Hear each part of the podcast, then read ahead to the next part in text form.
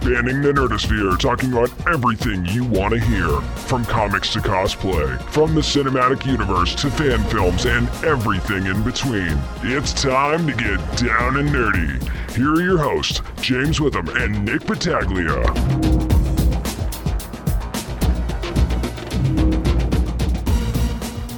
Upon you now, nerds, is episode 73 of Down and Nerdy Podcast, where I gotta wonder if Hydra always stays hydrated. Can you imagine if the Red Skull in the middle of August or beginning of August is sitting out there on his porch drinking ice cold lemonade and his skull turns blue? I wonder if that really happens. You know, like the cold Rocky Mountains on the can or whatever. a Coors Light, like his head turns into a Coors Light can. He looks at he he literally looks either like two things after that if that happens. Either A, he looks like a member of the Kree, or he looks like a Smurf after a horrible burn incident. so when he drinks something, does he have to go Hydra? Okay, you've gone too far now. I'm James Witham alongside. the Merc with one arm, Nick Battaglia. When do I not go too far though? That is true. That is true. Been doing a show for a little over a year now, and uh, yeah, you, you just know how to toe that line, but you're not afraid to cross it. Well, I'll tell you what I think was is probably going to end up crossing the line is the Fantastic Four movie. I'm not really looking forward to seeing that this weekend. No, it's no, especially because we have to pay to see it. I'm, I'm literally, it's one of those things where I'm like, thank God for matinees. Just, just Yeah. thank God. you know, it's a few bucks cheaper, but uh, I'm not looking forward. Did you see the interview they recently did? They're promoting it. Yes. It was so awkward. Ah. oh my God. and and we've heard rumors that there's press embargoes on this movie, which for you know it's kind of an industry term. It basically means yeah, you can see it, but you can't talk about it until a certain time. So that to me right there says they don't want people talking about this movie. So I don't know. I'll be interesting to see if any of all this chatter actually affects the box office numbers or not, or what's going to happen. But we have plenty to talk about this week. Exactly. Like, quickly, before we t- go into our main topic of who our guest is going to be this week, going back to the Fantastic Four, did you see now they're saying, like, oh, we're doing public screenings for everybody? It's like, Yeah. yeah, it's it's a dumpster fire. 10 out of 10 dump school bus fires for this movie. I, I'm going to probably give it. Thought If I see it. Thought about calling the CIA actually. Yeah, well, we actually we kind of did. Well, the CIA kind of called us in a sense because Tom King, who is the writer, of course, of the Omega Men series, and Grayson is our guest this week, and uh, a little bit of interesting conversation talking about CIA days, and you know, it's pretty pretty awesome to hear some of the stuff he said about his career, and also that transition from going from CIA operative counterterrorism to writing. Yeah, I mean, you don't really see that transition a lot, but I think what you're going to find out is that that's the reason he brings so much to the books that he writes. Of course, he's also going to be doing Sheriff of Baghdad for Vertigo coming up in December. So, very excited to get a chance to talk to him. Of course, we've always got a boatload of nerd news. Of course, we talked about Hawkman last week, and we get Hawkman news. We actually have a casting this week, so we'll talk about that. And I've got a couple thoughts. I mean, am I am I totally sold on it? I guess we'll have to find out a little bit later on. Yeah, I'm actually interested to see what your take is on Hawkman if you actually liked it. Well, I'm going to tell you right now, things that we may or may not like going to be coming up next because we're going to talk about what we're reading. We do actually have two new comics this week, and we'll discuss that next on Down and Nerdy. Hi, this is Bob Lee, Fantasy Escape Comics Card, Virginia Beach, and you are listening to the Down and Nerdy podcast. Well, it's that time, nerds. We got those long boxes, and we discussed what we're reading. Of course, this segment always brought to you by the fine folks over at Fantasy Escape Comics and Cards, Virginia Beach. Go see Bob, all the great art and all the great comics and magic cards he has and his artillery. And James, it's been a while since we uh we uh we did two different comics. I'm going to be honest. I legitimately don't remember Yeah. what we did the last time we both did two different comics. I don't even know. I mean, do you remember? Because I don't. I think I did a DC title, but I'm not totally sure. I, I think I did something from from either Boom or Di- I don't remember. So why don't you guys go back a couple weeks ago, listen to the previous show? Not uh, it was the show before we interviewed uh, Brenden Fletcher and, and Annie Wu, I believe. Yeah, it was it was like two episodes ago, I believe. Yeah. So go back. You tell us. Actually, maybe you know what? Was it further back than that? Because was that San Diego Comic Con? I think so. Shit. that was like three, four weeks ago. So at this point, what we're kind of begging you to do is binge listen to the podcast. Okay. I, I've got the list of our shows up right now, and I want you to I want you to listen to our last several shows. Last week, of course, was you know is Nerd Still Dirty Word, which hopefully you enjoyed that show. Black Canary interview before that, and then we had San Diego Comic Con. Yeah. Our friend David Sobolov was on the show before that, and Yeah. then we had our part one episode of San Diego Comic Con preview before that.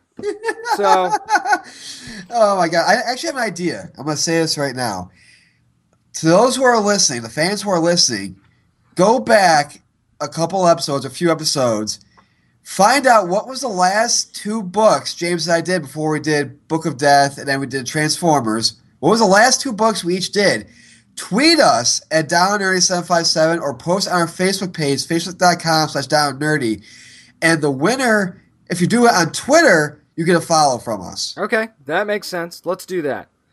And the winner from Facebook, you get a like and you get a mention as well on our Yeah, page. if, if if you have a Facebook page, like if you're a cosplayer or something like that, yeah, we'll we'll pump you up for sure. Exactly. But I mean, now we've got two new comics. What do we do? I don't know. I think I should go first. All right, you go first. All right. Well, this comic I did, this really shows how much and how long it's been since we've done two different comics. Because this, I'm doing the first issue. Issue. It's the first two issues are out now. It's a monthly, but I'm going to do the Avenger or Justice Inc. The Avenger number one from Dynamite, and this came out June third.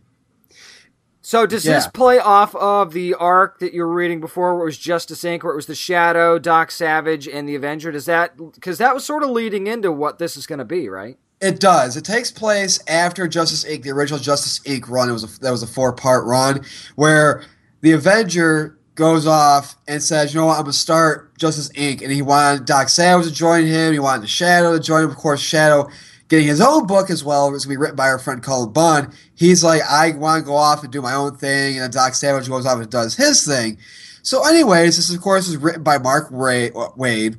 Illustrations done by Ronilson Freire, colors done by Marco Lesko, and letters done by Troy Peteri. Of course, I want to point out the amazing cover by Alex Ross, which is just, Marco Lesko. yes, I like that name. yes. Why don't I ever get names like that? Because the world hates you. Okay, let's move on. All right, but the cover by Alex Ross is amazing. It has that old school look. Like when you look at it, even the Dynamite Entertainment logo is very classic looking. It looks like you pick up a comic from the 1940s because this is what this is based off on. I like that when they when they have these period pieces like that. How you sort of some artists will sort of draw it that way because I think that's the way you need to do it with books like this, and I think that makes it more appealing. It does, and I'm a big fan. I love. I grew up as somebody who listens to the to old, like mystery noirish radio shows. They're on tape. My grandmother had. My dad was a big fan of them.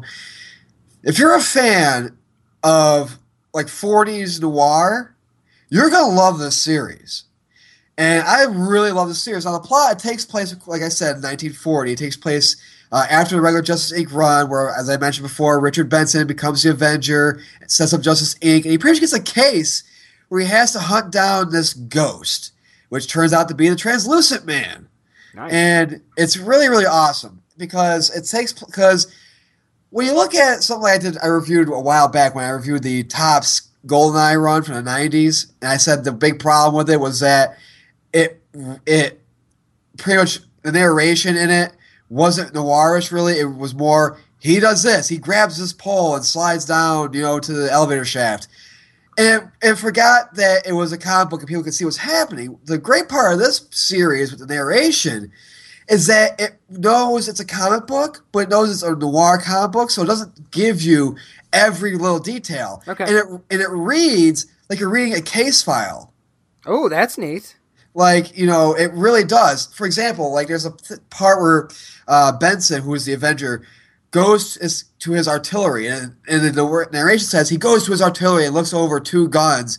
He calls Mike and Ike, or two weapons. He calls Mike and Ike, and Mike is this. And he gives all the specifics of the gun. And, it's like, and it says Ike is this knife, which has all these little specifics on it. And it's amazing. It really, really is. And it's it carries and it progresses the story along along really, really well. And what's great about the Avenger is after his accident where he you know gets exposed to really sub freezing temperatures mm-hmm. and his whole body, he can pretty much sculpt his face to anybody and look like anybody. And it's really a good noir and, dis- and disguise look. And when I'm reading it, But I'm literally reading it. It's a noir piece. I had jazz playing in my head Nice. as I'm reading it, like you're reading like an old noir thing, and it felt amazing. The art, the illustration by Freire is great. It gives a great detail, even though it's really a modern take, because it doesn't look like an old school comic. It gives great detail to the 1940s. It really, really does. The letters are great. Uh, the, like I said, the Mark Waid, and that's the great thing too, is that Mark Waid through the narration is talking to you through the narration, but you don't really feel like it's Waid. You feel like it's just either some old case file or it's just some narration, like That's old school do it. narration. And that's the way to do it. And that's the best part. Like I said, the writing is great. I got through issue two the other night, and I can't wait for issue three to come out. And I just, I really can't wait. This is a great monthly comic, and this really, really is something that I'm excited about. So if you're a fan of the old noir, if you're a fan of Dynamite, if you're a fan of indies, or just you're, you like mystery, the way that you know, I'm not going to gloss go over issue two, but the way issue two ends, it really gives you that heightened sense of danger, and it's really, really great. And the way that issue one ends, it makes you want to continue with issue two because it ends perfectly. And the way that's smart with these two comics is they end differently. One ends with a cutoff of him chasing Translucent Man, and then number two ends with a sense of him giving off great danger, him being in grave danger. Wow. Great, great job by Dynamite. Great, great job. So again, this is a pull for me. Again, I did Justice Inc. The Avenger number one. Go pick up this series. The first two issues are out. Next issue is coming out in the month. Uh, go pick it up, man. It's it's amazing. I also did number one. You did. So I went with Boom Studios this week, and I went with John Flood number one. Now you're like, what the hell is John Flood number one? Well, I'm going to tell you. It's a creator owned comic, actually. It's written by Justin Jordan, who created this character. All art was done by Jorge Coelho, colors by Tamara Bonvillain, which I think is a great name, and letters by the great Ed Dukeshire. Now, let me give the, I'll give you the description that's kind of straight from Boom Studios so I don't kind of mess this up. Basically, John Flood is the government experimenting on him, and he no longer needs to sleep at all. So he's in a constant dream state. But the problem with that is he can't always tell what's real and what's not. That's the side effect of what he has from not sleeping.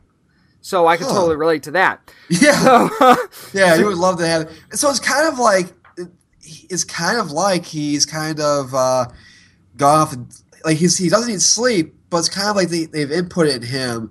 Um, uh, what's the thing where you can't sleep?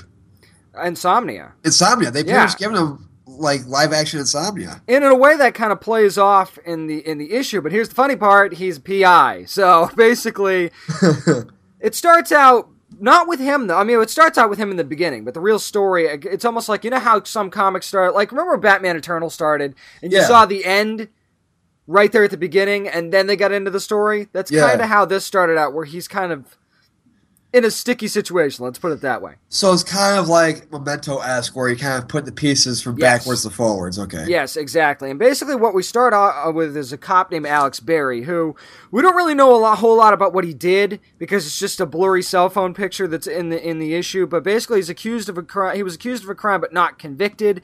But now he's kind of a pseudo celebrity, and he's kind of pushed off to the side a little bit by society. And he gets tracked down by Flood's assistant, Lita, who's kind of like this eccentric young girl, and says, "Do you want a job? Because it looks like you need a job." Now, while all this is going on, there's a murder in the deep, deep woods, and basically, this is going to be the main baddie for the series. This picture the biggest, broadest shouldered dude you know. Okay. That is this villain, and it's pretty sadistic. I mean, at one, at one point during one of the panels, he's sitting on a couch having a beer with two dead bodies that he just killed. Okay, so this guy, it's it's pretty messed up. We don't know a whole lot about him or why he's why he's doing this right now, other than that he's a lunatic. So when we finally meet Flood about halfway through the issue, to say he's eccentric really doesn't do it justice. I don't think. Uh, it kind of reminded me of a cross between, like a three-way cross between Sherlock Holmes, Doc Brown from Back to the Future, and House. Nice. I mean, it was a really interesting character. I mean, and as they go through his house, his literal house, which is like a mansion, but it looks run down. Every time they go through a room, there's a different activity. Like the first, you see all these books, and then you see maps where he's mapping out the world and stuff like that because he doesn't sleep, so he needs stuff to do. So, and then they open up another door. It's the eyes wide shut party. Yeah, I, hey, wow! I hope they don't go there because that would be uh, wow. That would be eye opening for sure. but I mean, the fact that she even got Barry to go with her because she was.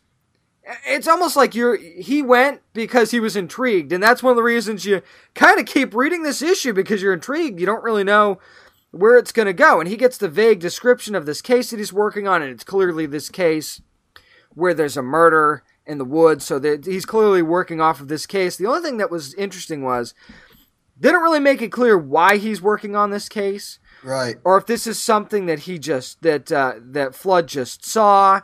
So he's working on the case on his own, and I didn't feel like we got a whole lot of Flood in the issue, even though it's called John Flood. I think we got more Barry in this first issue and kind of convincing him to come along on the case, which of course eventually he does.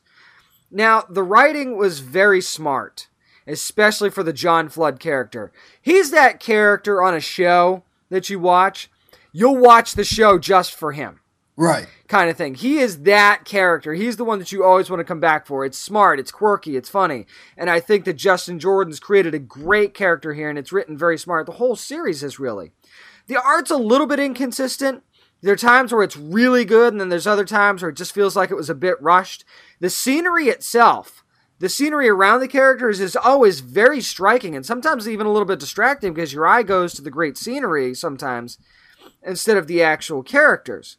Now, this is not a limited series, so I mean, some of the criticisms I might have for where it's going and not really giving a whole lot of answers. Okay, I kind of get that. If it was a limited series, I think it should move a little bit faster, but because it's not, I think it's okay that they're going a little bit slow here. So for me right now, this is a pickup. I can't give it a full pull right now because I don't feel like I got enough of the John Flood character, but I'm really kind of expecting that in issue two. So this is one of those things where if I revisit it in a month in issue two, I really think that I might consider moving this to a pull instead of a pickup because it really was a very cool series. So what you're saying is you hope they don't flood him out of his own book. Oh, yes! You're slowly being infected. Yes, I hope they don't do that. And what's funny was is there was a pool in the series in the in the issue and there was no water in it. Oh. So no floods there either. Well, that's going to do it for what we're reading. So put away those long boxes, folks, until next week. But coming up, we have a new trailer we're going to be discussing. So stay tuned. More Down Nerdy coming up next. This is comic book writer and co-creator of Deadpool, Fabian Nicieza, and you're listening to the Down and Nerdy podcast. Well, nerds, it's time to get eyewitness protection and start sleeping with the fishes because this week, Nick, Gamescom gave us a really big trailer for Mafia 3. Exactly. I want to preface first before we dive into the Mafia 3 trailer. For those of you who thought we were going to review Deadpool, we already did. We did it during our San Diego Comic Con uh, show because we saw the leaked footage when it got online. So there's really no sense in doing it again because it was the same footage as last time. Yeah, so go back and listen to our San Diego Comic Con episode, episode 70, if you want to know what we thought of the D- Deadpool trailer. And that was without stuff cut out of the Deadpool trailer either. So we actually Yeah. reviewed the San Diego Comic Con version that had more footage in it. So that's why we decided to do Mafia this week, and also because people are going nuts over this trailer, and rightfully so. Well, yeah, I mean, you watch the trailer, and anytime you start off a trailer with All Along the Watchtower by Jimi Hendrix, Mm-hmm. yeah, and then you show some like Vietnam War footage, yeah, man, you get my attention. And I played, I've played both Mafia games. I played one, and I've played two. I played one. one thing I like about Mafia, the game overall, is unlike Grand Theft Auto, it's more realistic in terms of when you're driving, you actually have to obey the speed limit or you get pulled over. Mhm. And, you know, it plays like a real world game, really, because you have laws you actually have to follow. Whereas, you know, in, in uh, Grand Theft Auto, oh, I got the cheat codes or whatever like that, or I can Mhm. go 100 miles an hour. An hour in this car and not get stopped. I can drive a tank and I get stopped. Here, it's more realistic.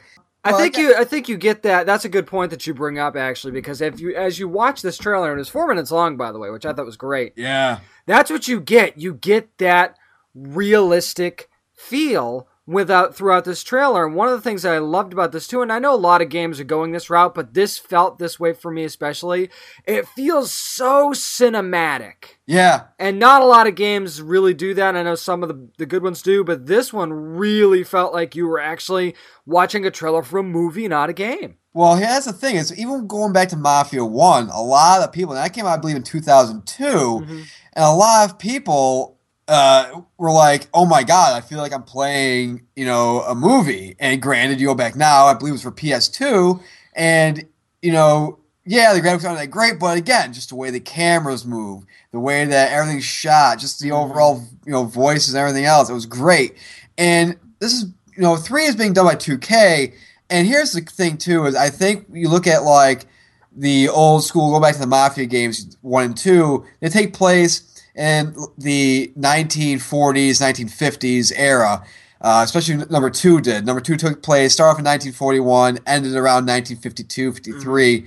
And you look at that, and a lot of people I know I saw some comments are like, well, how can they go away from the whole Italian mob? This doesn't feel like Mafia at all. Well, the Mafia 3, it takes place in around the 1960s, like probably about 1968 after Martin Luther King got assassinated and after Ra- when racial tensions were high, you had the whole anti-Vietnam uh, rallies. That's There was a lot of tensions. There was a lot of tensions. So why not do this? Well, and again, it's one of those things where you know you want to say, "Oh, about the mafia, everything else."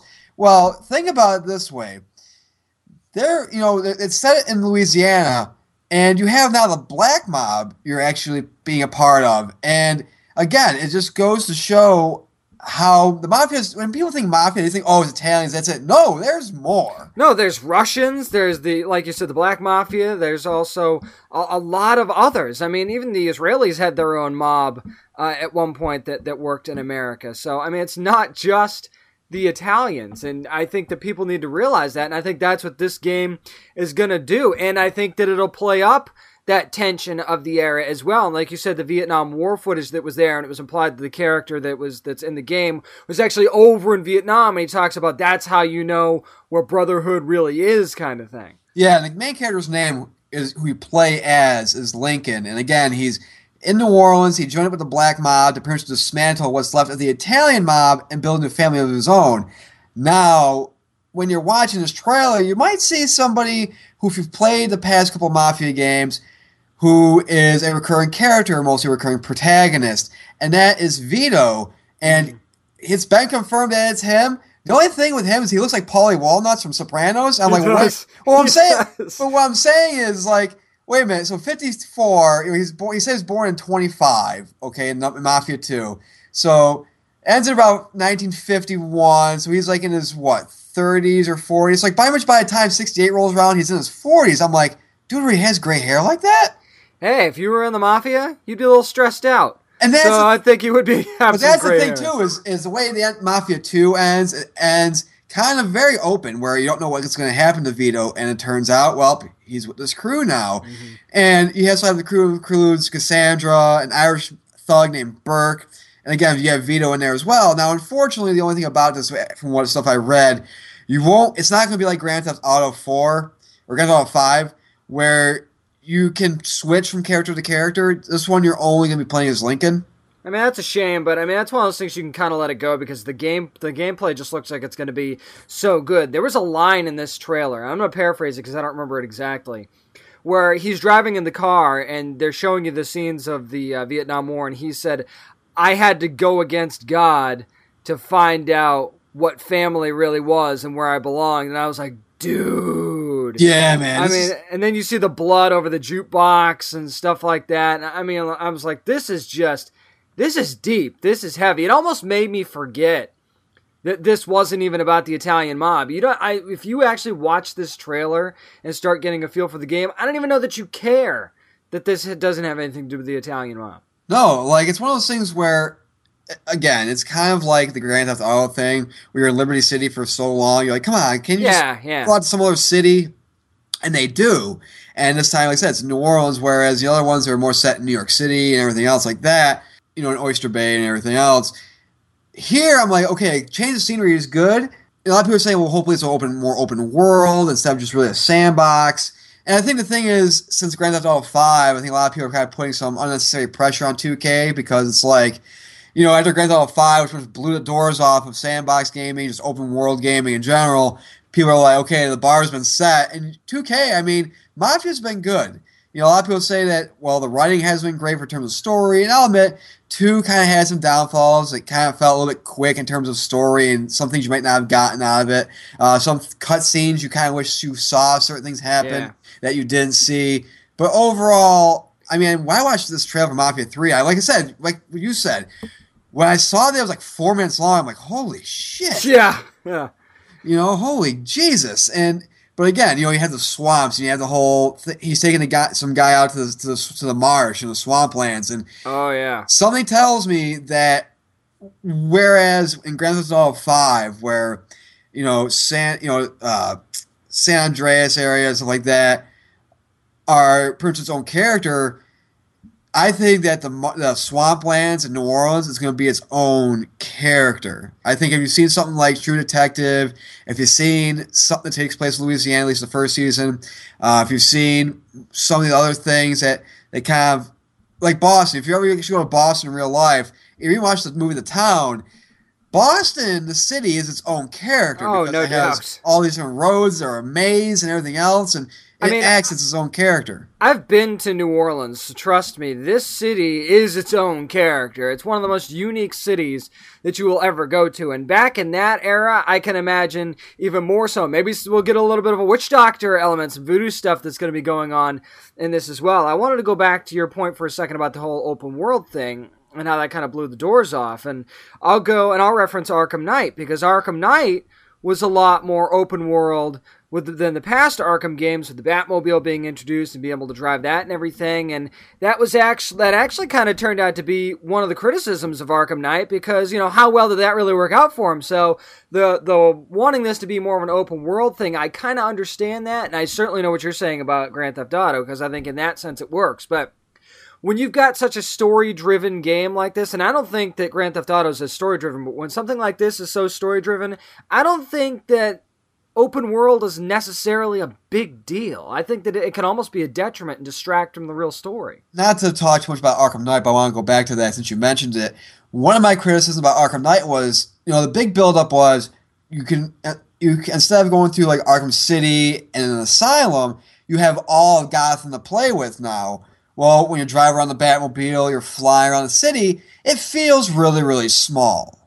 Compare in the comparison when you look at a game like Grand Theft Auto, where it has the entire pretty much state or most parts of like LA, something like that with California, it feels like, you know, it takes you 20 minutes to drive from, you know, the city where Michael is to the outskirts where Trevor is. Right, And exactly. It felt really expanded. Where again, and Batman, I turn a corner with a Batmobile. I'm like, I was, wait, I'm ready. I was on this island. Now I'm immediately on this island. And it just took me like of a finger to get there. I just here. But again, that aside, yeah, open world, I think a lot of pressure comes.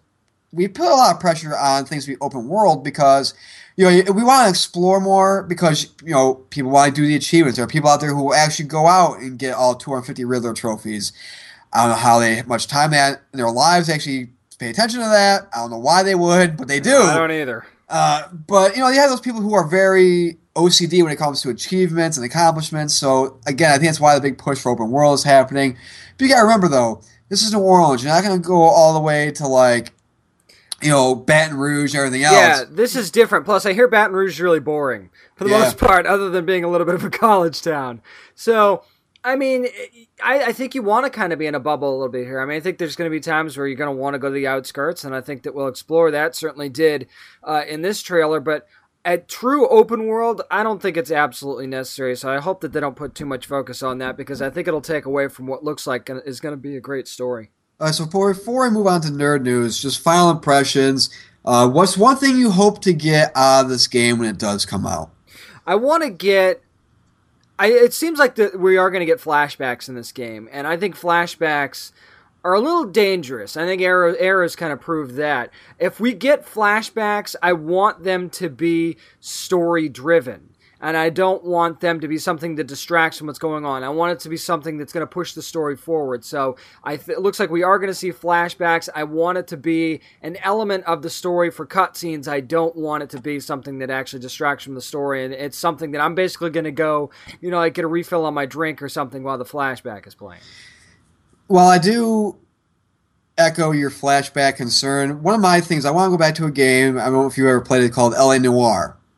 And I liked the game a lot. The way it ended, I didn't like.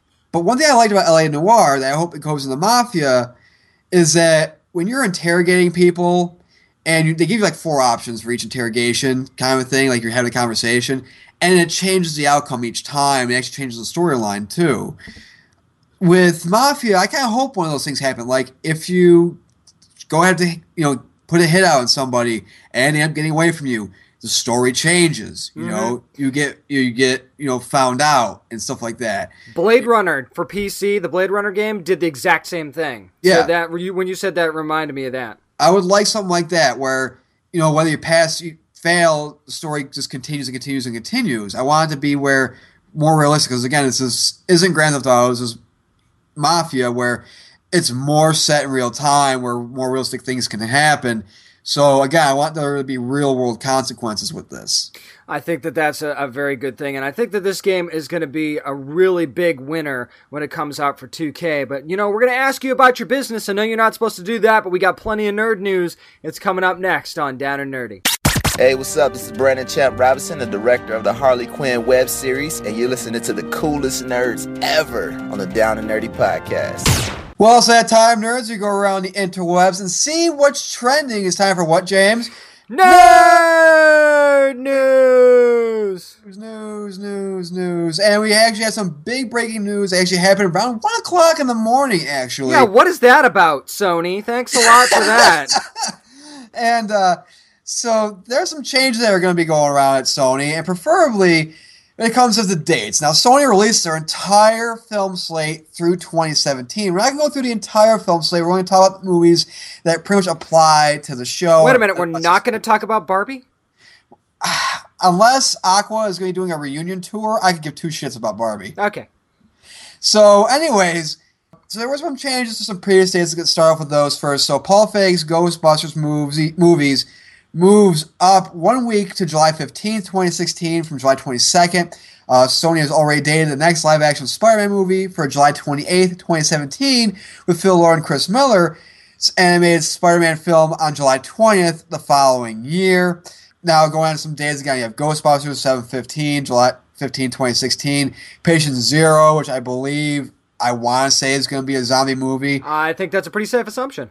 Underworld 5, they can't believe they still make those. Ah, why? Why, why, why? Uh, now here's one movie I kind of wish they wouldn't touch is Jumanji. Thank you. I really, like, I really don't want them to what remake What was wrong with the original?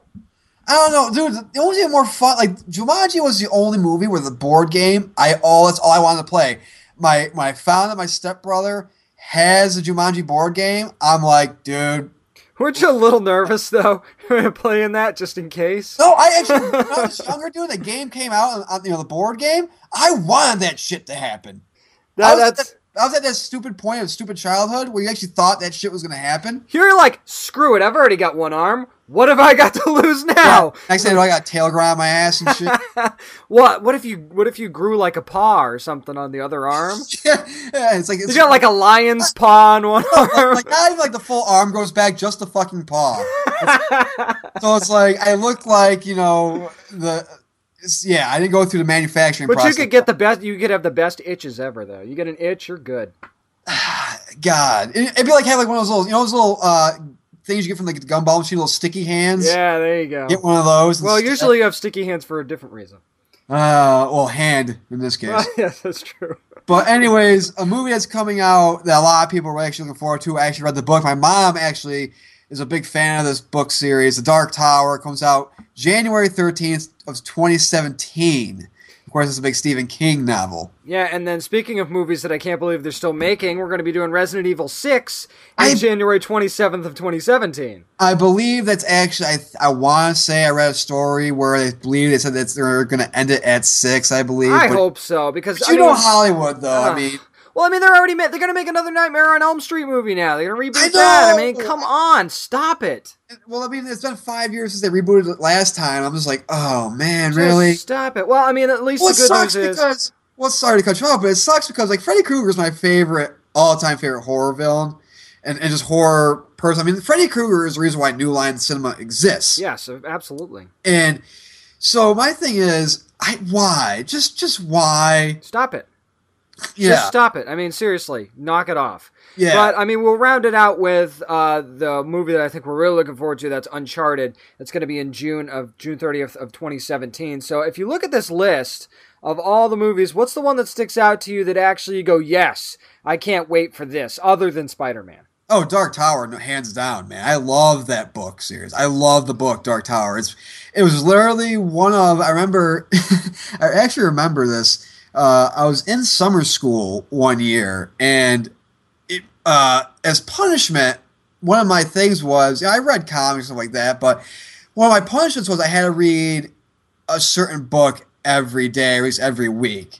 And my and I couldn't choose. My parents had to give it to me, especially my mom had to choose the book for me. And like I remember one time, like the first one of the books they gave was like Tim Allen's uh, "Don't Stand Too Close to a Naked Man" autobiography, uh, nice.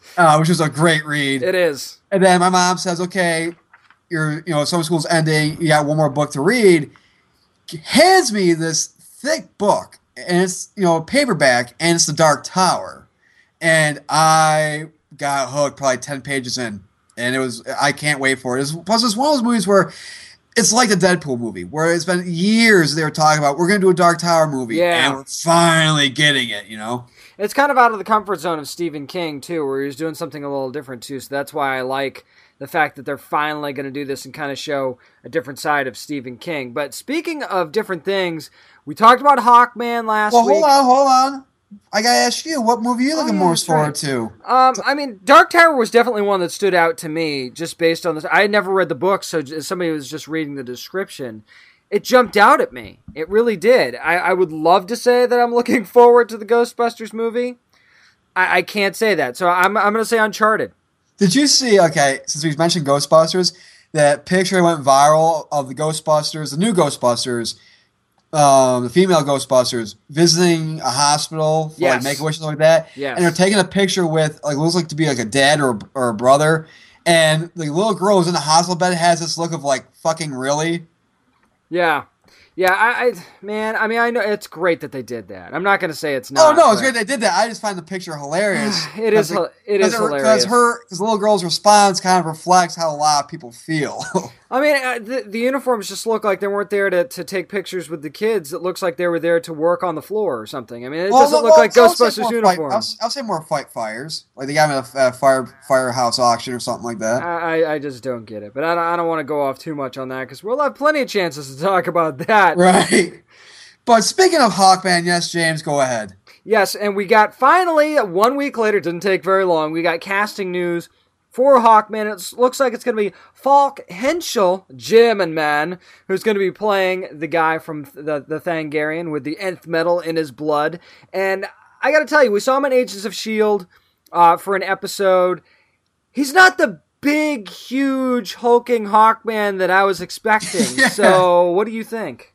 Well, I, I'm glad Jake pointed out because like I, I went back and I watched all of Shield. I'm I'm gonna tell you right now, my opinion on the show in general has changed. I actually like the show because I went back, not to dive too much deep into it, but I went back and just watched it for what it really was, which is Nerd's version of Blacklist. Yeah, I It- never not liked it. I just wanted it to be more. That's Yeah. all. I was just I was I was hard on him. It's like the it's like the kid that, that the coach is hard on because they see Oh, yeah, much potential, has. Yeah. So they're always, you know, giving him a hard time. That's all I had. That's the only reason I felt that way about Agents of Shield. I still like the show, But- and and I think that this casting will probably won't be one of those that grows on me because it's one of those things where, as a nerd, it's not it's hard to not get that image in your head of Oh, yeah. what you think somebody should look like. And, and he and he did very well on Agents of Shield. So I'm just looking at him like, ah, is this the right way to go? And I think it probably could be. Well, there's a photo I saw of him. It was now, mind you, this is 2008, I believe, and he was actually like part of a, a human exhibit at a you know museum or something like that. And yeah, he didn't really have the biggest build.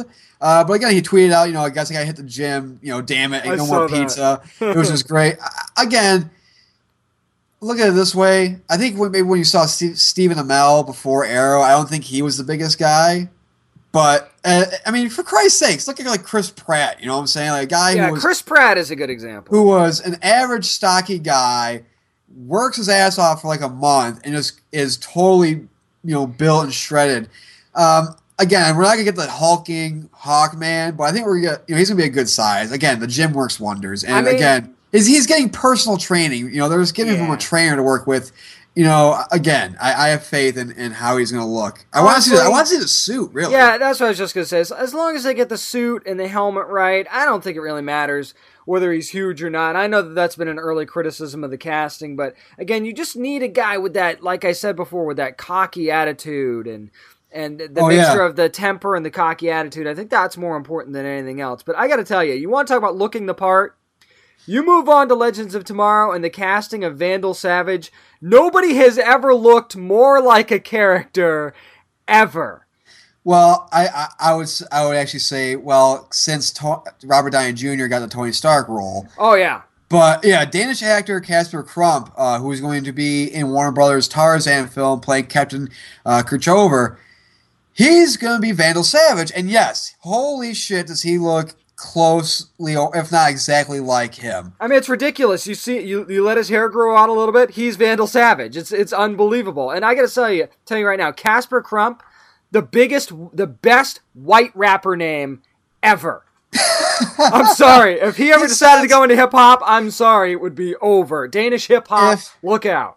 If if Harry Potter was mixed with Eight Mile, Casper Crump would be the main character. I mean, think about it. Casper Crump, gonna give it to you. Okay, Casper stop. Just okay. stop. Right, just just stop. You're a white boy from Virginia. Just stop. Yes, and, and I have New Hampshire blood in there too, so that's Even more reason. You're is- Marky, You're not Marky Mark and the Funky Bunch. that is not happening. no. but no, I'm very excited about this because you know he's he's got the build, he's got the look. Um, from what I haven't seen him in a whole lot of stuff. People in the UK, our listeners over in Europe, you know him better than we do. Yeah. So what we've heard from you is good, good things. So I'm very excited for that. And then, of course, we have one more casting news from the DC TV universe. Keiynan Lonsdale has been cast as Wally West in season two of The Flash. Of course, Lonsdale played Uriah in the Insurgent series as well. Your thoughts, Mr. Flashman? And I, I was not a fan of uh, that Divergent series, so I don't know a whole lot about him.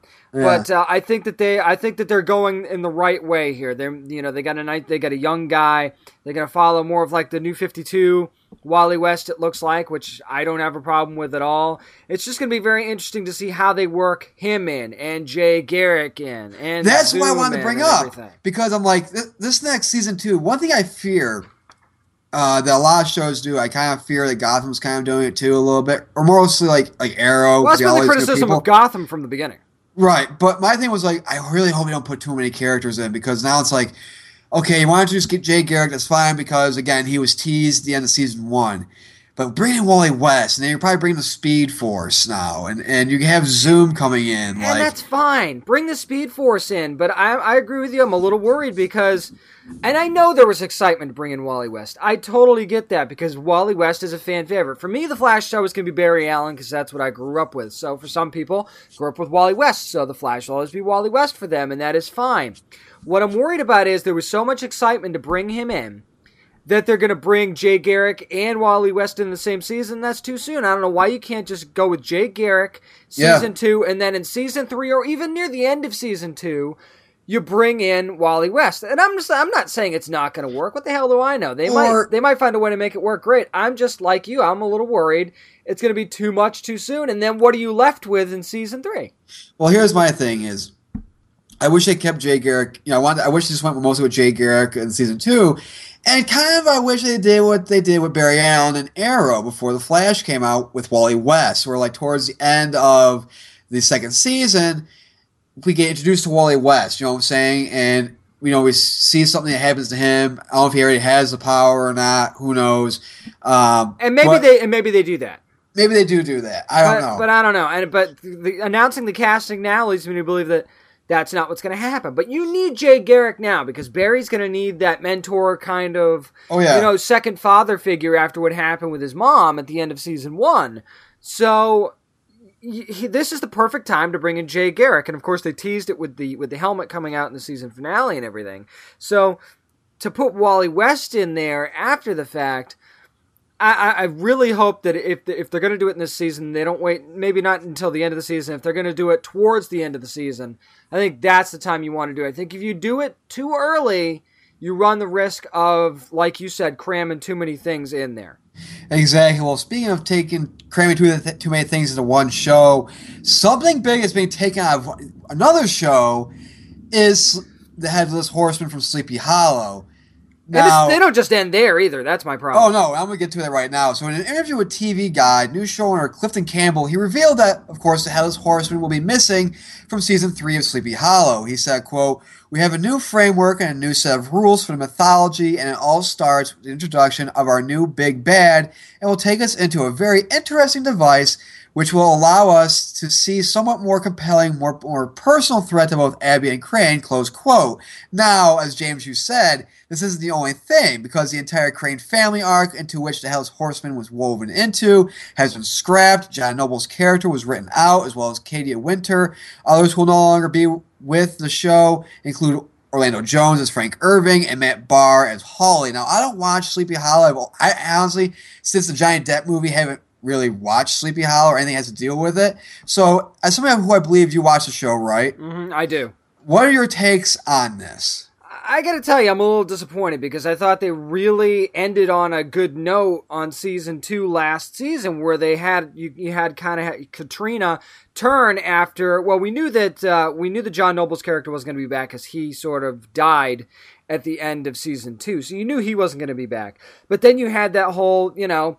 Ichabod kills his son kind of thing, and his wife now, Katrina, turns against him. So then that was going to be the driving force for season three. And I know that the ratings weren't the best for Sleepy Hollow in season two. I get that.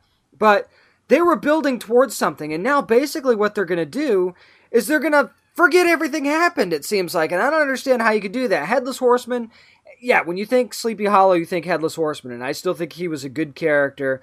Not having him there, not having Orlando Jones there, that's going to be weird because Orlando Jones was kind of a big plot device in the police department in Sleepy Hollow. So not having him there, I don't know how that's going to work. And uh, not having Hawley there, fine, I can do without that. They teased in season two that Ichabod kind of had a relationship with Betsy Ross. So bringing her in is fine, but okay, are we forgetting what happened in season two and previous or not? Or are we gonna kind of weave that in? That's what I'm I'm kind of confused by this whole thing because if they're bringing Betsy Ross in, that leads me to believe okay, we are still going to go back and getting Corbin's son back in there, who was a Wendigo. You remember at, some point, Sleepy Hollow fans, you call yourself Sleepyheads, and I love that.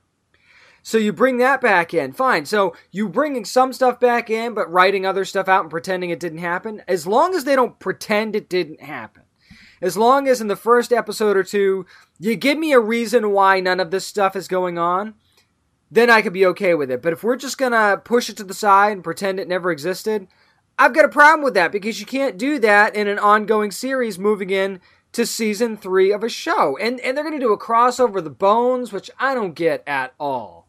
Other than a, a pathetic grab for ratings, I don't see how that fits at all. So I'm just worried, man, because I love the show. Tommy Mison is fantastic as Ichabod Crane. I can't even stress that enough. That he is so good. So I do not want this show to go the route of Heroes did back in the day, where it just starts to get weird and unnecessary, because I really want this show to keep surviving. I love it. I look at the Headless Horseman as this. I look at him the same way I view Hydra and Agents of S.H.I.E.L.D. You have, now I haven't watched the show Sleepy Hollow, so I'll admit that right off the bat. However, you've had two full seasons of the Headless Horseman. How many more could you really get? Well, the thing about Until Sleepy you- Hollow is. Let me finish. Let me finish. Until you get to the point where, okay, we're tired of Hydra. We want somebody else. Now we got the Inhumans on S.H.I.E.L.D. you know, at some point you have to move on and introduce new show elements before a show really starts getting stale because it's like, oh shit, here comes the Headless Horseman again. Well, here's the problem though, and I, I got to cut you off now because he's not the big bad in season two. He's right, not. but still. He's more of a oh he's still here kind of guy. Season one, he's the big bad. Period. He's the one you have to deal with. Season two, he's a device in season two, not the big bad. Whereas Hydra is always that big bad, it seems like. And it's like, okay, let's move on. But in a sense, though, it, you demote him down to a, a plot device or some sort of device within the show. They're already phasing him out. You know what I'm saying? Like, Yeah, were, doing doing it that way with him was good. right. You want to phase him out of season three? I'm okay with that. But you can't, after what happened at the end of season two, just be like, you know what happened? You know all that stuff? Forget about it. We're not dealing with that anymore. You can't, the way they ended it, you can't do that. So if they don't deal with it, it's going to be weird. it's just going to be weird. I'm okay with not having the Headless Horseman there because I agree. I think at some point, you got to move on. You got to Well- have a different story. I think a lot of people, before we move on to our next story, a lot of people I think have problems with this because again, you think Sleepy Hollow, you think Headless Horseman. It's kind of like you took the Green Goblin out of Spider Man, you took the Joker out of Batman. You know what I'm saying? Yeah, I, and I totally get that. I know that that's kind of a, a crutch for that main storyline, but I think moving forward, they could have done without him, without making all of these wholesale changes and deciding that this is that they're going to go a completely different direction. And I know there's a new showrunner, so you know it's like you know the new coach comes into the organization, they want their guys, he wants to put his own stamp on the show, and I totally get that. I just hope that we're not completely forgetting and shoving aside stuff that happened in season two where yeah it had its slow points but you ended on a certain note and i think that in, in any good show you got to at least pick up on it a little in the first episode or two before you just move on entirely and i actually think that that's something that agents of shield has done very well where okay we're done with this now we're going to move on to something else but they address it early on in that next season. I want to see how this affects the comics. I know you go over Bob's over Fantasy Escape, and you go get your Sleepy Hollow comic. I want to see how not having a horseman affects the comic in a sense. Now, I'll let you. Let you what do you want to say? No, I, I think that that's a good point too, because they haven't really used the Horseman a lot in the comics. So maybe that's one of the reasons why they decided not to go with the Horseman in the show. I don't know if they're going to make it more like the comics or vice versa or not, but the comics have definitely struggled to be like the show. I think Marguerite Bennett did a great job writing the comics and trying to make them their own, but it's at times the the dialogue with the characters didn't match with the comic and the show, and I thought that that was one of the problems possibly with one of the comics. But one thing that has no problem selling copies, Nick, is Attack on Titan, because man, did we get some news from that this past week. Oh yeah, so Hajime Isayama's Attack on Titan manga has surpassed 50 million copies in print worldwide in sales. Now, Kodansha Comics revealed last month that the English language edition of the manga has 2 2.5 million copies in circulation. The Japanese version of the manga had 44 million copies in print as of April. And if that's not enough, Toho is estimating that the first Attack on Titan live action movie will earn a total of 5 billion yen, which is actually about 40.3 million US dollars in Japan. Of course, the first two live action Attack on Titan films opened on 427 screens across Japan this past Saturday. The second movie, Attack on Titan End of the World, opens on September 19th. Now, this is a series, again, we reviewed it shows ago, that I really enjoyed. And I just love that this series is having so much like success because it is a really good series to the point where I really hope there's an Attack on Titan cereal where the marshmallows are humans. that would be kind of morbid and cool at the same time. It'd be amazing. Um, I, I I enjoyed the series too. As somebody who doesn't typically enjoy anime, I, I gave it a shot, and I was pleasantly surprised by the series and how how good it was and how good the story was. So, I think that anime has been kind of waiting for that next big thing to cross over here into the states because it's always huge over in Japan and in the West. So I think that looking for that next big thing in anime to cross over to the US.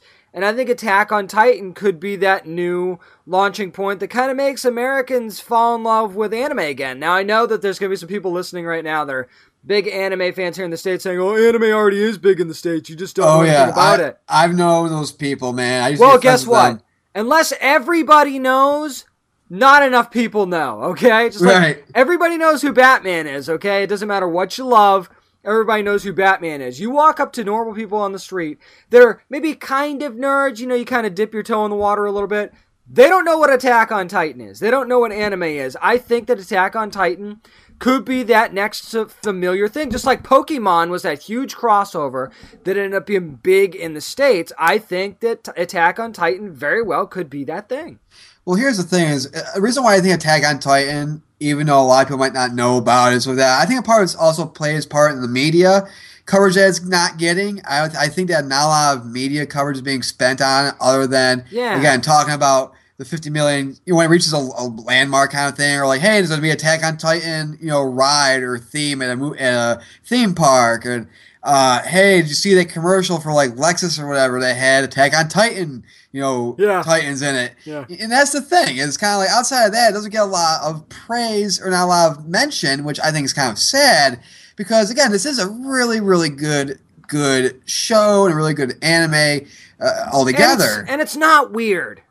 That's the thing that I like about it. And I'm just gonna I'm gonna go out there and say it. You can kill me on Twitter all you want. Some anime stuff is just weird for the sake of being weird. I'm sorry, it is. But Attack on Titan is not weird for the sake of being weird. It's actually a good driven story that that I really enjoyed. So I was surprised that I got into it as much as I did. so you're telling me you're not into tentacle hentai or big breasted for schoolgirls? I can't say that I am, Nick. Oh, well. Can't say that I am. Again, is that James Ace Witham on Twitter, folks, so send him your angry. I can't wait for that, boy. And another thing I really can't wait for, honestly, the Attack on Titan game that was just Yes! for PS4 and PS3 and other consoles nationwide. Because I got to tell you, it's been it's about time. I know they what they have a 3DS game Yeah. or something in Japan, and now we're finally gonna get a big console version of Attack on Titan. Why has not has this not gotten done sooner? I have no idea. From what I've seen from early responses, that the game's going to pretty much, it's kind of going to be like Dynasty Warriors in a sense. It has that kind of feel to it. Uh, but I think that, you know, when you look at, at, at Attack on Titan, the game, I kind of can't wait to play it. But it, however, part of me thinks, like literally, that is this game coming out because the movie is coming out or Of it course is it out? is. Yeah. And it's and it's gonna be rush production. You know, we all know how those rush production video games are. You know what I'm saying? I think that they've kind of been working on this, so I think that unlike like the Amazing Spider-Man games and stuff like that that get rushed out for the movies, I don't think this is going to be in that vein because I think that this is one of those things that they've been working on. Plus, you look at this series, it's tailor-made for a video game. Oh yeah. It's one of those things where, you know, not all movies should be video games, not all video games should be movies, and vice versa. To me, this is an exception because this series is tailor made. As you watch Attack on Titan, you can see, you're like, oh, that could be an element of the game. That could be an element of the game. That could be the. You're seeing it as you go. There's, It's not like Spider Man where you go, huh, I wonder how they're going to work this in to be a video game. No, this, to me, makes a lot of sense. So I'm glad that they finally decided to do it. And I, I'm I'm with you though. I really hope that they take their time, get it right, and maybe even just give it its own story. You don't necessarily have to follow the story of the series. Right. Exactly. And before we move on to our main topic, final numbers. How many millions of copies do you think this thing's going to sell at the end of the day? Let's say, let's give it a, a hmm. date. Let's say the second one comes out September 19th. So from now, which is, you know, early August, first week of August, how many copies of Attack on Titan manga will be sold worldwide up from now to September 19th? It's interesting because the, the knock on stuff like this is that comics never really translate into increased sales for the print stuff. I think again, this is going to be one of those exceptions. I wouldn't be surprised with the craze of the movie if we can add another 10 million to this number in a month. Yeah. Yeah, I can definitely see 60 million copies. I can see as much as 70. I mean, and that's and that's a different culture too. I mean, we're not talking about necessarily the states. We're talking about Japan. So that's a culture that dives into. I mean, they dive into everything. When something's popular in Japan, it's on lunchboxes. It's and I knew they do they do that here, but they go batshit crazy in Japan when something is popular. They put it on everything. There's going to be Attack on Titan hubcaps. Okay, that, this stuff is going to sell. So they, They're I gonna, think, they're gonna sell us, uh, a bunch of steak knives that look like the blades they use in Attack on Titan. I mean, there might even be like I'll go off the whole cereal thing that you did. What if there's Pop Tarts shaped like people? I mean, you could do it that way. I mean, With I like, don't, with like strawberry, red strawberry filling. I don't know. So you paint your face and eat them, I guess. I don't know, but. Uh, but no, I think that they just dive into stuff that's popular more than we do in our culture. They when they go in, they go all in on something. So it wouldn't surprise me if if this thing goes like you said, even to seventy million by September. I can just picture you now with your son in your lap, eating a human-shaped Attack on Titan Pop Tart while watching Cannibal Holocaust. Yeah, that uh, that's probably not great viewing for children, but uh, you never know. Yeah, but that's gonna do it for nerd news. Again, coming up right next is our main topic. We got Tom King, who's the writer, of course, Grayson and the Omega Men. Stay tuned. We're gonna learn more about some of the CIA inner workings as well here on Down and Nerdy. This is comic book artist Annie Wu, and you're listening to the Down and Nerdy podcast. Once again, we have a very special edition of the Down and Nerdy podcast this week because it's not very often. Not only do we get to talk to a great creator, but a guy that was actually a member of the CIA at one point. Yes, I'm dead serious. It's Tom King. Tom, how you doing today? I'm doing all right. Thanks for having me on, guys. I really appreciate it. Well, well, you're welcome, Tom. We're giving you a level eight clearance for this interview too, by the way. So you're go good to go. Holy crap! All right, all right. Well, these are the following people I I blew up. And we, we we also promised not to keep it classified too because we kind of want people to know about all your great work. And actually, Oh, we'll- oh, too late, too late. What did I do? Go back. we actually wanted to start out talking about Grayson a little bit because it's a it's a great book. It's kind of you know where you where you came in to, to DC. So when you first started sitting down and brainstorming ideas with Tim Seeley about Grayson, uh, how much did your experience in the CIA actually go into devising the plot for the series? I mean, I always caveat it like by saying that I'm not allowed to write about any actual factual stuff, the sources and methods that I Oh, worked on when I was in the CIA. I worked there for about seven years, um, just for people's background, and I, I did counterterrorism overseas. I was what's called an operations officer, um, so it's in charge of recruiting terrorists and that sort of thing. Not not to do terrorism, but to work against terrorism. Of course, yeah. Uh, he recruited terrorists to work for the CIA. No, that's not what happened. Um, and so, but so I can't put it any. And I don't even want to because I have.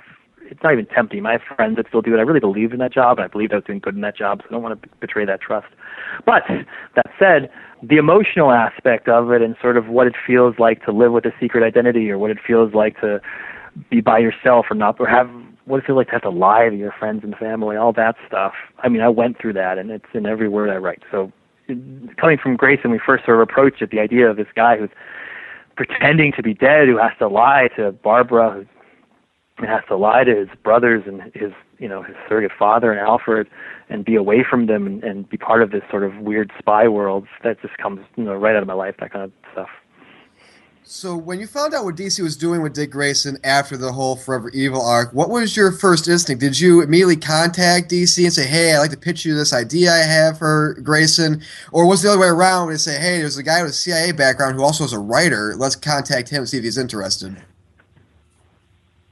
Um, so the the idea it's, it's a very much a mystery. The T- Seeley and I are still trying to figure out the mystery of who first thought of Dick Grayson as a spy. um, we think it's DiDio, but he hasn't admitted it yet. Um, so they came to us with that idea: super spy Dick Grayson, the the the Ethan Hunt of the DCU.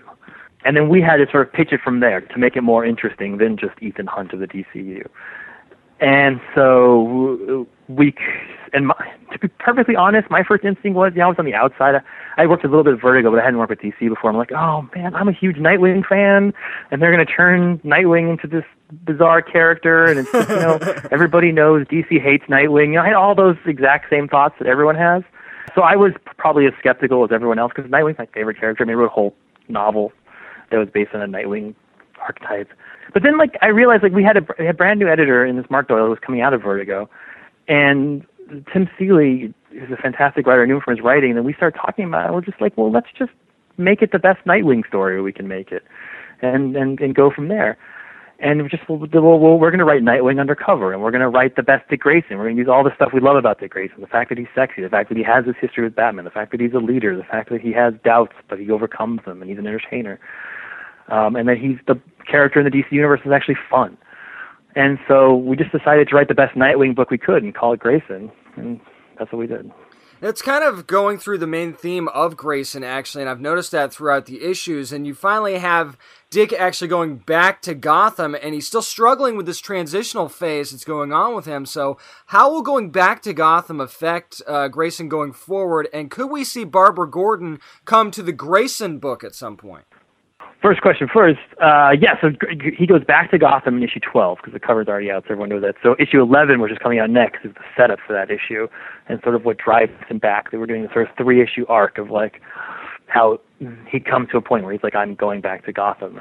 And once there, he has to make a decision. Do I stay here? Do I go back to that sort of spy life. Like his mission was, he was sent there for a particular mission. That's what the first eight issues were about. He, he was he was to go there and find out what they were doing with these secret identities. He fulfilled that mission. He's supposed to be done. He's supposed to be able to go back and become Nightwing again. That's what he thinks is going to happen when the mission mm-hmm. over. But when he calls home, Bat to say, "Hey, I'm ready to come home," Batman doesn't answer. So he because Batman's off the grid. Right. Anyone reading Batman knows. So he's going he's going to go back and just sort of discover what's happened in Gotham af- after he's gone how that affects his decision. Will he go forward with Spiral, or you know, will he go forward against Spiral now that he knows what he knows? And yes, that all comes out in issue 12. And Bar- Barbara is in that issue, and that'll be their first interaction in I don't know three or four years. Wow, I think as characters. So my last question about Grace before we move on to Omega Men uh, is one thing that's great about the series is that you don't ignore what happened to the past with with Dick Grayson and what happened for uh, the Forever Evil arc, especially in issue number six where he's pretty much killed off. Uh, so talk about the idea of bringing back Lex Luthor, aka the man who stopped his heart, in issue ten. Why did you feel that issue ten was a great place to bring back Lex Luthor into Dick Grayson's life? Well, I mean, I, I think they they are they always Lex and Dick had a bit of a, a history of sort of Dick is the one person who doesn't take Lex seriously, you know. So mm-hmm. it's just a fun interaction. And also, again, we're in this place where like Dick is slowly discovering how morally compromised he is. Mm-hmm. By the way, every time you talk about Nightwing, it's just constant dick jokes. So when I say dick is, you laugh and just gotta move on because it's my life. um, to, to realize that the spy organization he's in business with is doing business with probably the most evil man in the world, who in turn is currently the head of the Justice League. Yep. Uh, I mean, that book is about like Dick sort of being like, "What the f is going on?" And so, what better character to bring in the middle and just like blow his mind? And also, they just had good chemistry. Uh, uh, Tim wrote that issue, and I think he nailed it. It's been although he put a lot of ball jokes in there. I happen to be a, a hair deprived human being, and I'm kind of thinking of oh wow, that was a low blow that he just snuck in there on. That's what I'm saying. That's what I'm just saying. Seeley is is is, is right sturdy. Not, not, I mean, not, no no comment against him, but come on. Well, we'll just we'll just shove him to the side then, and we'll talk about Omega Men. Because yeah, Omega hell yeah, Man, forget that. Omega Men's been a, a, a, great series that just started with the whole DCU movement that's been going on. So let's talk about uh, the Omega Men and their battle against the Citadel because you get a real sense of kind of a religious war that's going on between the two sides, and they both feel like they're in the right. So, you know, what does that say about, you know, what's going on in the actual world today? So, how would you describe the motive of both groups?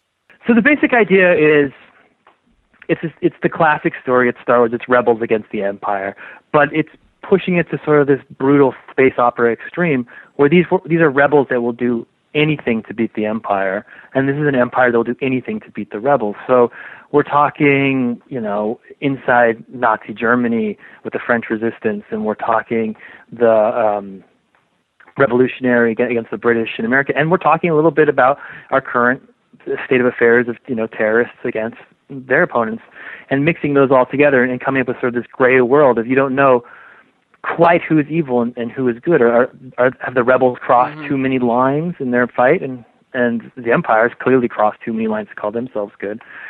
So it's a little bit of a gray world. Seems like a common theme with that in Grayson. Now I think about it. Mm-hmm. But there's less butt shots, I think. yeah, that would be that would be a little awkward considering some of the characters in Omega Men. I gotta speak some in.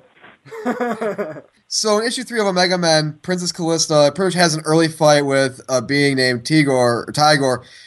Uh, how much of that scene was kind of when I was reading that those panels? How much of those panels was kind of influenced by what happened in the Colosseum back in ancient Roman times with the gladiators? Yeah, I, I I think that that's where that comes from. It's just sort of a one-on-one fight, and the, one of these people are they're going to die. There's no rules in this fight. Like you can do what you can. Yeah, so I think it, it it comes right out of that. It's also influenced. I mean, those panels. Uh, there's a old issue of um, it's a Steranko where he has Nick Fury fighting. You know, the random bad guy that Nick Fury's fighting, and has it in that sort of nine-panel layout of them going back and forth like that. So. I think the ultimate influence is that sort of gladiator style fight, and then the style influence comes from Steranko.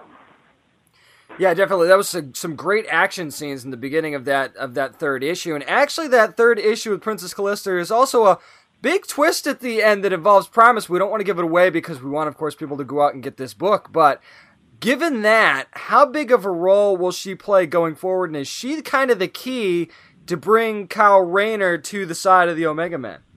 She'll play a huge role. Uh, she's probably the second character next to Kyle Rayner in the series, and maybe even the first above him. So, so her entrance was delayed a little bit because I wanted it to be a huge entrance. I wanted it to be big. So that's what issue three is. It's sort of like, here's the main character of the book coming on stage. It's um, you know, going into the bar and meeting Han Solo for the first time. The fact that he's not there from the very beginning means like, who the hell is this guy when you get to him, right? Um, right. Exactly. Yeah. So yeah, she, she she's going to play a, a major role, and yeah, and and her they have this plan. It's a mysterious plan. I haven't given it away yet, but you'll find out by issue 12 of what Kyle, what they're going to use Kyle for, what's Kyle's role in this whole thing. And that's her plan. She came up with it. Oh, I'm spoiling stuff. Crap. I'm sorry. Read the issue, but it's so fantastic. You don't need to read it. People are But, going to uh, read the issue. If they've read the first two issues, you're not going to be able to not read on. I can tell you that right now. That's what I'm saying. I'm just saying she, she she she'll play a role in Kyle's development. I guess is the way to put it. Yeah, dude, I love that character, Callista, the princess with a sword, who can. Oh, yeah. It was so cool. Oh, right? Oh yeah, definitely. See, I knew I knew who her character was when when I had her facing off, and there was just like a sort of Mexican standoff of of, of two people, and Scraps, the other character love, has her guns, and Callista has her sword. I'm like, what was Callista doing in this moment? I was like, oh yeah, she just picks up her sword, gets shot, and throws it at the other person. Yeah, right. She's That was not probably going the down any coolest- other way, right? That was probably the coolest panel in that book too. It's kind of like very Zorro esque too. Yeah. So Yeah, he's just like, yeah, Oh yeah. So as this, as without giving too much away, uh, as the series progresses, are we gonna kind of see how Callista kind of maybe got to where she is? Like how you know what I'm saying where episode where issue three starts off? Are we gonna see maybe later in the series how that all came to be? Yes, that's that's the point of of, of going forward. Each each each hero will sort of get a little spotlight with that that highlights sort of their origin and where they're coming from. And issue four is, and it was planned this way from from day one. We're bringing in another artist, and we're gonna the whole thing's written on this sort of nine panel, very strict grid. And issue four, we're gonna blow up the grid and tell these detailed background origin stories. And issue four will center around Kyle and Callista and their relationship. So you're gonna find out a lot about those two characters in the next book. Wow, that's very cool. We're definitely looking forward to that. And you talked a lot about the characters that are in this book, and there's so many unique ones that you sort of bring to life. So, who's your favorite character to write in this series and why? Uh, Scraps. Uh, Callista's like a s- close second. Um, I, I, really like, I, I like them all, but yeah, Scra- Scraps is basically based on my daughter, who's five years old. So um, this is what my daughter would be like if someone gave her guns. Uh, she would be, yeah. That's a hilarious and frightening like- thought, like- Tom. I'm not going to lie. It is. It is. It is. It's it, it is a horrible and frightening thought. But like um my my daughter just like she refuses to conform anything anyone says she should be. She's going to be outside playing princess in a princess dress in the dirt with superhero characters. And you, and you can be like, it's time to go outside. She's gonna yell at you, no, you know, I need to rescue Superman first. Know, like like she just takes no shit.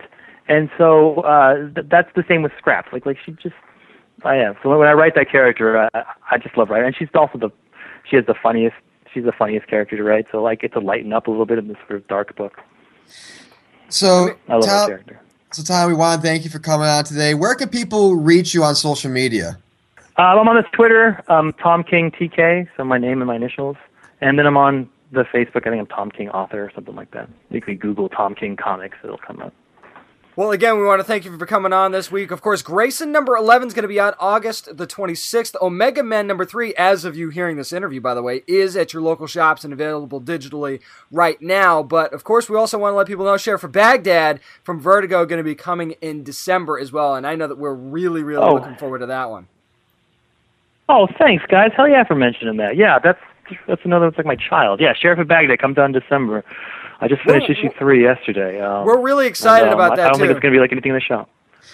Thanks, Yeah, man. I definitely. appreciate it. So Yeah, we'll, I we'll think it's gonna definitely like to something have you.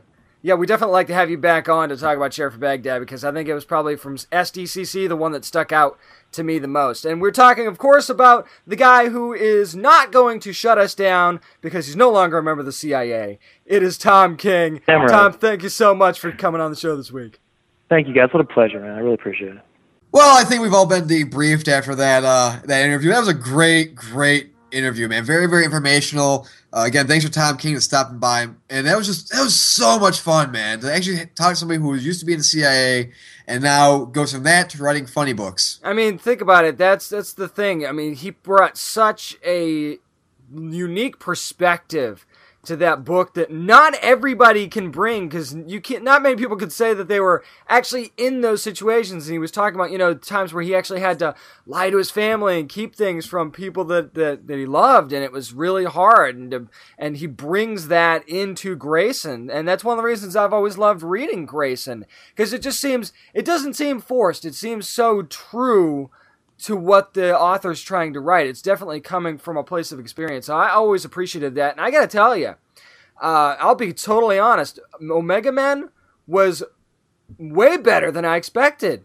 Oh yeah, yeah, it was huge. Not that I expected it to suck, but I mean, as somebody who um, didn't read a whole lot of Green Lantern, the the newer stuff anyway, Yeah, I was when I was reading this, I was like, this is really cool. It's like Hunger Games meets Star Wars. But that's the thing. It's like I love that he mentioned that it's a space opera. You know, I'm, I, I'm somebody who does read a lot of Green Lantern, and it's just it's one of those things where I'm like, I love reading this because it's just it's kind of that that more kind of darker side, but Yeah. more, more mature side that we really see, and it's such a, a great eye opening experience. Especially, we're not going to spoil anything that happens happens in issue three, but when you get to the end of the book, you're like, wow. Yeah, I mean there was a lot of wow moments in this series so far, and I love that it that it very much parodies the religious wars that are going on in the world right now too. Uh, I'm not going to get into specifics there, but it's definitely a social commentary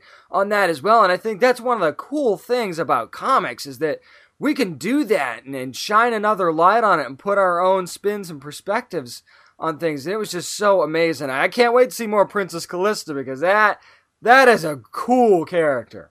Exactly, man. I just can't wait to see, you know, how this thing progresses. Again, go to your local shops. You can go online and purchase it as well. Get it digitally. It's a great, great, great series. We'll have Really, really links. We'll awesome. have links up on downandnerdypodcast.com on the this week section of our website. You will be able to purchase Omega Men 1, 2, and hopefully 3 as well on our website when the time comes because it is a, it is a series that if you weren't paying attention to it before, trust me, and you know we don't just say this. You I think we have a pretty good track record. You need to be on this Yeah. because it is a very very intriguing story and it does not drag at all. Yeah, exactly, man. I mean, it's so much fun. Again, thanks to Tom King for coming on. Thanks to D- our friends over at DC for hooking us up. Thanks to Clark over at DC as well, our buddy over there for helping us getting us together. And uh, that's going to do it. And again, thanks for Tom coming on. But as always, I leave you with this. Practice safe comic book reading. Always bag and board your comics.